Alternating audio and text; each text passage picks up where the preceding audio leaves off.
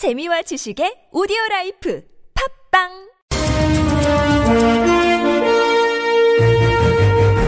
여러분의 합리적 판단을 돕기 위해 오늘의 뉴스를 골랐습니다. 백병규의 뉴스 체크.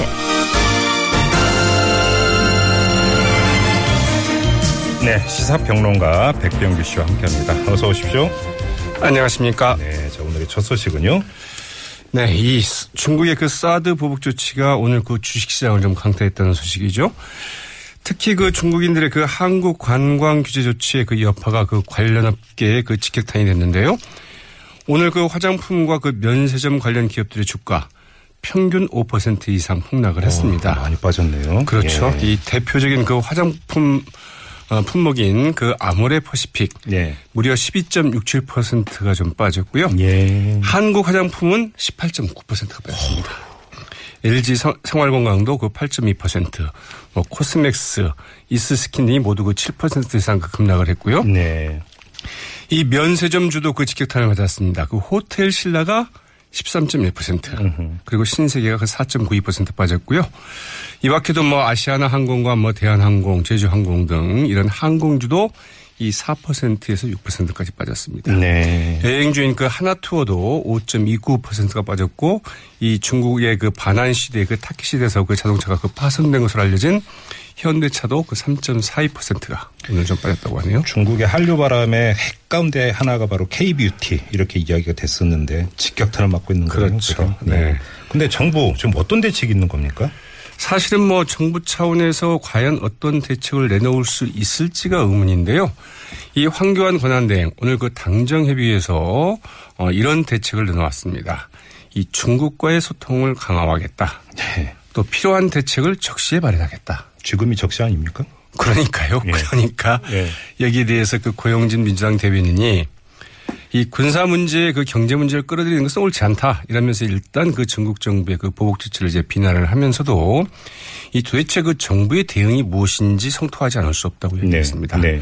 언제까지 원론적인 입장만 되풀이할 할 것이냐 이런 이야기인데 도대체 언제가 적실한 말이냐 이렇게 이제 반문을 했습니다. 네. 그러니까 적실하면 바로 지금이어야 될 것 같은데요. 예, 예. 그러자 그 오후에 윤병세 외교부 장관이 이제 나섰는데요. 이 중국의 보복 조치에 대해서 이렇게 얘기를 했습니다. 오늘 이제 그 유럽 방문을 마치고 그 귀국한 그 인천공항에서 이제 기자들과 만나서 그렇게 얘기를 했는데 국제 규범에 어긋나는 부분인지 면밀히 검토할 것이고 그에 따른 필요한 조치를 그 검토하겠다. 이건 네. 다또 이제 검토하겠다는 이야기네요. 좋게 표현해서 원론적 발언이죠. 그렇습니다. 그래서 그것도 다양한 채널을 통해서 우리 정부의 그 분명하고 그 당당한 입장을 좀 전달하겠다. 이런 입장도 갖겠다고 하네요. 정치권 반응이 있었죠.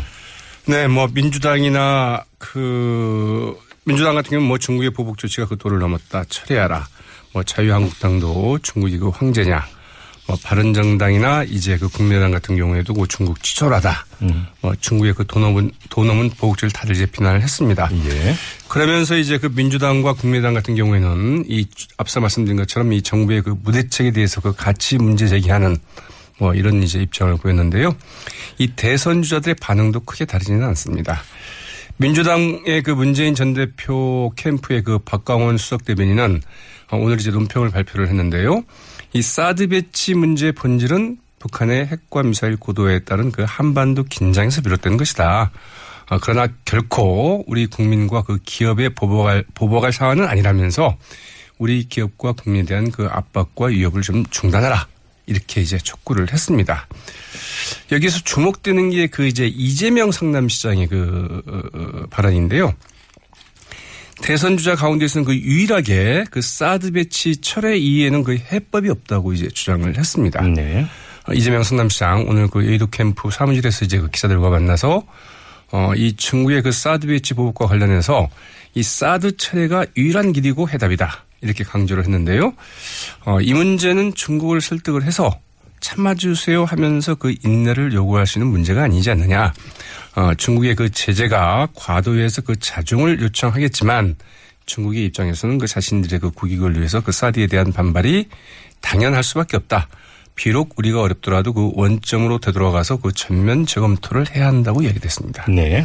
그러면서 미국도 이 폴란드에 그 사드를 배치하겠다고 했다가 일방적으로 철회한 적도 있다. 이렇게 이제 이야기를 하기도 했네요. 네, 아무튼 이 여파가 커지고 있는데요. 저희가 잠시 후 3부에서 관련 업계와 중국 현지 연결해서 자세히 이 문제 짚어보겠습니다. 자, 다음 뉴스로 넘어가죠. 네, 박영수 특검이 수, 특검 수사 이후에는 처음으로 이제 기자들과 만나서 말문을 열었는데요.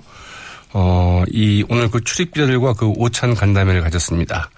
이 70일간의 그 수사 마무리 이제 인사 자리였던 셈인데요.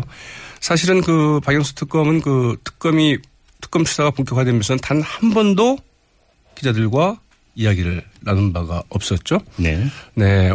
수사 뭐 뒷이야기도 좀 나왔었고요. 뭐 여러 얘기가 나왔었는데 이번 그 박근혜 최순실 게이트에 대한 그 촌평이 인상적이라는 이제 평가입니다. 이번 의혹 사건 크게 그 두 가지 축으로 그 이해를 했다고 하는데요. 하나는 그 최순실 씨가 박 대통령과의 그 친분을 이용해서 그 국전을 농단한 것이었고 또 하나는 정경유착이었다 이렇게 이야기를 했습니다. 네. 이 최순실 씨가 정경유착을 유착을 활용해서 자신의 그 이권을 챙긴 사건이다 이렇게 이제 총 정리를 했는데 이 박영수 특검은 이 특히 그 자본주의 국가에서 이 정경유착의 고리가 얼마나 위험한 것인지 그리고 기업들의 그 출연 행위를 그 축소해 보는 시각이 있는데 기업들이 결코 최 씨의 그 유세에 눌려서 돈을 낸 게 아니라면서 이번 사건을 계기로 이를 좀 개선해야 된다고 이야기를 했습니다. 예. 박영수 특검은 그 사건의 그 진상을 밝히기 위해서 그 열심히 달려왔지만 애초 설정한 그 소임에 비춰보았을 때는 미완의 완성에 그친 게 아닌가 싶다. 이런 이야기도 있고요. 앞으로 그 전개될 그 삼성 관련 재판이나 그 블랙리스트 재판 전 세계적으로 관심을 가질 그 세기의 그 재판이 되지, 되지 않을까 싶다. 어, 재판 준비를 좀 단단히 하고 있다. 이런 말도 제가 덧붙였네요. 아무튼 공소유지도 이제 특검팀이 직접 한다는 거니까요. 네, 8명 일단 좀 남기로 했다고 그러죠. 다 해서 13명이라고 하더군요. 특검, 그렇습니다. 특검보 다 포함해서. 자, 다음으로 넘어가죠. 네, 들어올 때는 마음대로 들어왔는지 모르겠지만 나갈 때는 마음대로 안 될 것이다. 네, 오늘 그 당초 그 출두 시간보다도 무려 4시간이나 빨리 이 기습 출두한 그 자유한국당의 그 최경환 의원의 기습 출두에 대해서 검찰도 상당히 좀 불쾌해 하면서 했다, 한 말이라고 하는데요. 어, 그래요? 네. 어, 그 자신의 그 지역구 사무실 인턴 직원을 그 중소기업진흥공단, 이 줄여서 그 중진공이라고 하죠. 네. 여기에 그 이제 그 특혜 채용되도록 압력을 행사한 의혹을 받고 있는 최경환 의원. 오늘 오전 9시 10분께 그 수원지검 안양지청 형사 일부에 이제 출두를 했습니다. 예. 그런데 당초 출두하기로 한 시간은 오늘 오후 1시 30분이었다고 그러거든요. 네. 그러니, 그러니까 무려 네, 그 4시간 가까이 빨리 이제 그 출두를 한 셈인데 이 최 의원의 그 느닷없는 출두에 그 검찰도 굉장히 그 당황을 했다고 그러는데 왜냐하면 아무런 사전 통보 없이 갑자기 혼자 아침 일찍 나왔다고 그럽니다. 기자 피하려고 이런 건가요? 그렇죠. 예. 네, 출두 현장을 촬영하는 그 방송 및 그 사진 기자들 다들 놓칠 수밖에 없어서 이럴 수 있느냐 이렇게 예. 좀 분통을 터뜨렸다고 그러는데 예. 어, 그러나 이제 최경환 의원 나갈 때도 과연 이제 언론의 어, 카메라 세례를 피해 나갈 수 있을지는 의문인데요. 네. 검찰은 그 최 의원이 나갈 때는 기자들이 좀 볼 수 있도록 조치하겠다. 네. 이제 이런 입장이라고 하는데 뭐 그것보다 더 중요한 것은 지금 수사를 좀 제대로 좀 해야 되겠죠. 그렇죠. 수사 결과가 제일 중요한 거죠. 그렇죠. 네, 맞습니다. 그거에 따라서 나가는 모습도 달라지지 않겠습니까? 네. 자, 다음으로 넘어가죠.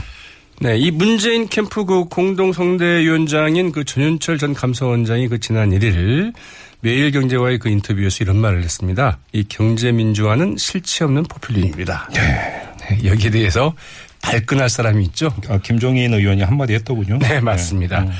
아, 더불- 더불어민주당의 김종인 전 그 비대위 대표가 이제 한마디 하고 나섰는데요. 오늘 그 기자들과 만난 자리에서 이 전윤철 전 감사원장의 발언에 대해서 이 경제민주화의 그 뜻도 모르고 포퓰리즘의 그 뜻도 모르는 사람들 같다. 네. 그 사람, 그 사람은 그 정도의 수준이니 그렇게 얘기할 수밖에 없다. 이렇게 또 일축을 했다고 합니다. 네.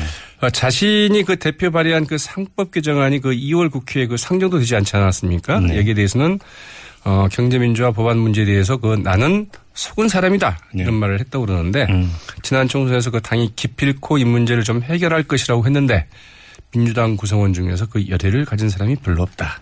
이러면서 상당히 그 유감을 토로를 했다고 그러는데 예. 그러니까 기자들이 묻는 말이 음. 뭐 탈당을 하신다는데 어떻게 되십니까? 예. 이렇게 얘기하니까 탈당은 어느 시점에 판단해서 하면 하는 것이고 음. 아니면 안 하는 것이다.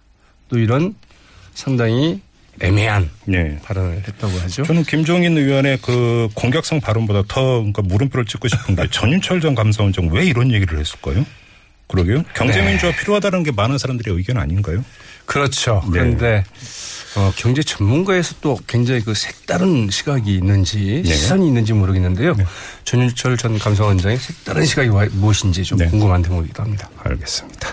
자, 뉴스 체크 여기까지 진행하죠. 수고하셨습니다. 네, 고맙습니다. 네, 시사평론가 백병규 씨였고요.